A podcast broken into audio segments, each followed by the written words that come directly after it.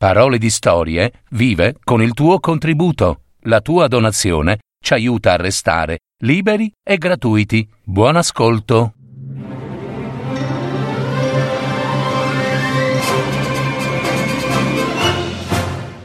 I musicanti di Brema. Una fiaba dei fratelli Grimm.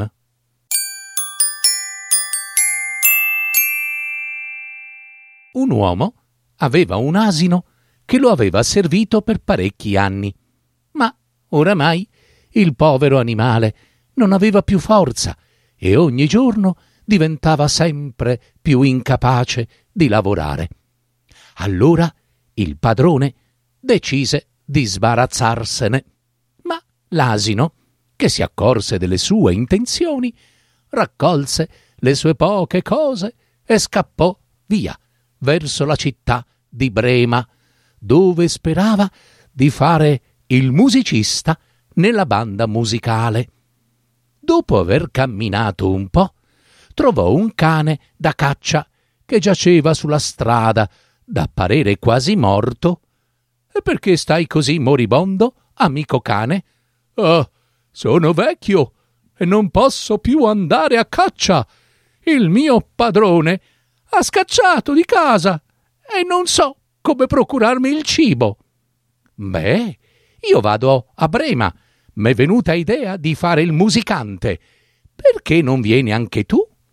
Il cane accettò volentieri e insieme si misero in viaggio verso la città di Brema.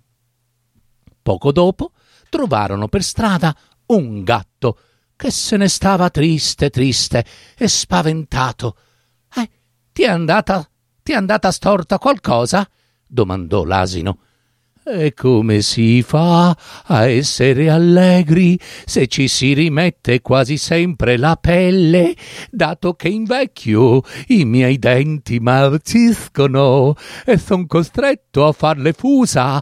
Allora, accanto al camino, invece di dar la caccia ai topi, vieni con noi a Brema, diventeremo una banda di musicisti. Il gatto acconsentì e andò con loro. Poi i tre passarono davanti ad un cortile. Nel mezzo ci stava un gallo del pollaio che strillava a più non posso.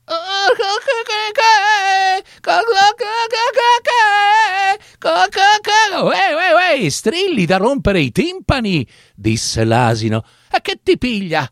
Eh, ho annunciato il bel tempo, rispose il gallo, perché è il giorno in cui la Madonna ha lavato le camicie a Gesù.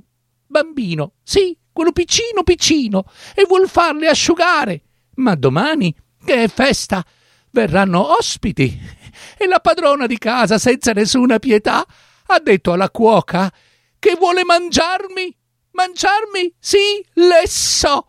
Così questa sera devo Devo lasciarmi tagliare il collo, io! Ah, ah, ah, e io grido a squarciagola finché posso. Ecco, sì, così, ma basta! ma che cresta rossa! disse l'asino.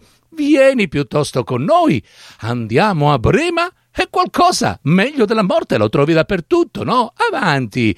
Tu hai una bella voce un po' stridula, ma se faremo della musica tutti insieme, eh, sarà una bellezza per tutti. Avanti! Al gallo piacque la proposta e se ne andarono tutti insieme via verso Brema, tutte e quattro.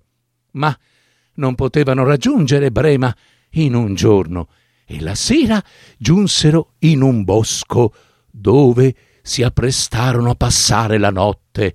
L'asino e il cane si sdraiarono sotto un albero altissimo, mentre il gatto e il gallo salirono sui rami.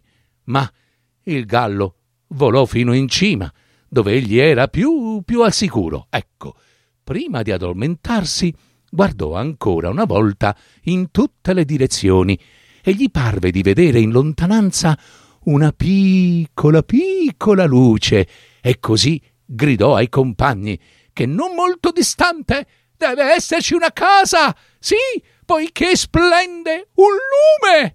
Allora l'asino disse: eh, Mettiamoci in cammino e andiamo perché qui l'alloggio, insomma, è un po' cattivo, eh? Mm, eh sta, si sta un po' maluccio qui per terra. E il cane aggiunse: Sì, un paio d'ossa e un po' di carne eh, mi andrebbero anche bene. C'ho una fame. Perciò si avviarono verso la zona da cui proveniva la luce, e ben presto la videro brillare più chiara e sempre più grande, finché giunsero davanti a una casa bene illuminata, dove abitavano i briganti, cattivissimi briganti. L'asino, che era il più alto, si avvicinò alla finestra e guardò dentro. Eh, cosa vedi? Cosa vedi, testa grigia? domandò il gallo. Eh, cosa vedo? Eh, rispose l'asino. Vedo una tavola apparecchiata, con ogni ben di Dio, e attorno i briganti, che se la spassano, quelli lì. Ah, ah, farebbe proprio al caso nostro. Che ne dici? disse il gallo. Sì, sì, sì, sì, farebbe proprio al caso nostro, disse il cane e così anche il gatto. Eh sì, eh sì, eh sì. Sì, sì. Ah, se fossimo là dentro. Però, esclamò l'asino. Allora gli animali tennero consiglio sul modo di cacciar fuori i briganti e alla fine trovarono il sistema. L'asino dovette appoggiarsi alla finestra con le zampe davanti, il cane saltare sul dorso dell'asino il gatto arrampicarsi sul cane e infine il gallo si alzò in volo e si posò sulla testa del gatto. Fatto questo, a un dato segnale, incominciarono tutti insieme il loro concerto. L'asino ragliava. Ia, ia, Il cane abbaiava. Bu, bu, bu, bu, bu. Boh, boh, il gatto miagolava. Miau, miau. E il gallo cantava. Cacacè, cacacè, cacacè. E poi dalla finestra piombarono nella stanza, facendo andare in pezzi tutti i vetri. I briganti, spaventati da quell'orrendo schiamazzo, credettero che fosse entrato uno spettro alto tremendo, e fuggirono via, atterriti nel bosco. I quattro compagni sedettero a tavola, si accontentarono di quello che era rimasto, beh, sempre meglio, meglio che niente, no? E mangiarono come se dovessero patir la fame per un mese. Quando ebbero finito, i quattro musicisti spensero la luce e si cercarono un posto per dormire comodamente, ciascuno secondo la propria natura. L'asino si sdraiò sul letamaio, il cane dietro la porta, il gatto sulla cenere calda del camino e il gallo si posò sulla trave maestra. E poiché erano tanto stanchi per il lungo cammino, si addormentarono subito, subito.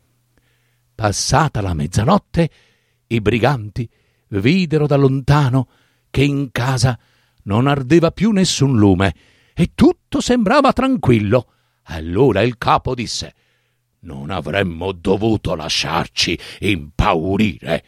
Accidenti! E mandò uno a ispezionare la casa. Costui trovò tutto tranquillo. Andò in cucina ad accendere un lume e, scambiando gli occhi sfavillanti del gatto per carboni ardenti, vi accostò uno zolfanello perché prendesse fuoco. Ma il gatto se n'ebbe a male e gli saltò in faccia, spotando e graffiando. Il brigante si spaventò a morte e tentò di fuggire dalla porta sul retro, ma là chi c'era? Sdraiato il cane che saltò su e lo morse a una gamba. E quando attraversò di corsa il cortile, passando davanti al letamaio, l'asino tum, gli diede un bel calcio con la zampa di dietro. Ah! E il gallo, che si era svegliato per il baccano, strillò tutto arzillo dalla sua trave. Chicchirichì! Allora il brigante tornò dal suo capo, correndo a più non posso, e disse: Ah, ah, ah, ah, ah, capo, capo, in casa c'è un'orribile strega che m'ha soffiato addosso. Sì, m'ha graffiato la faccia con le sue unghiacce, e sulla porta c'è un uomo con un coltellaccio e mi ha ferito alla gamba. E nel cortile c'è un mostro nero, nero, nero, nero, che mi si è scagliato contro come una mazza di legno. E in cima al tetto il giudice gridava portatemi quel furfante! Allora me la sono data a gambe. Oi oi oi. Da quel giorno i briganti non si arrischiarono più a tornare alla casa ma i quattro musicanti di Brema ci stavano così bene che non vollero andarsene più. Via Ah, e a chi per ultimo l'ha raccontata ancor, la bocca non s'è freddata e vissero per sempre felici e contenti.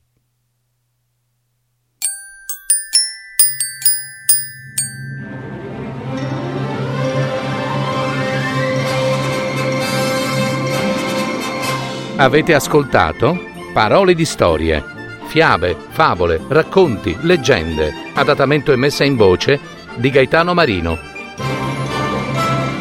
www.paroledistorie.net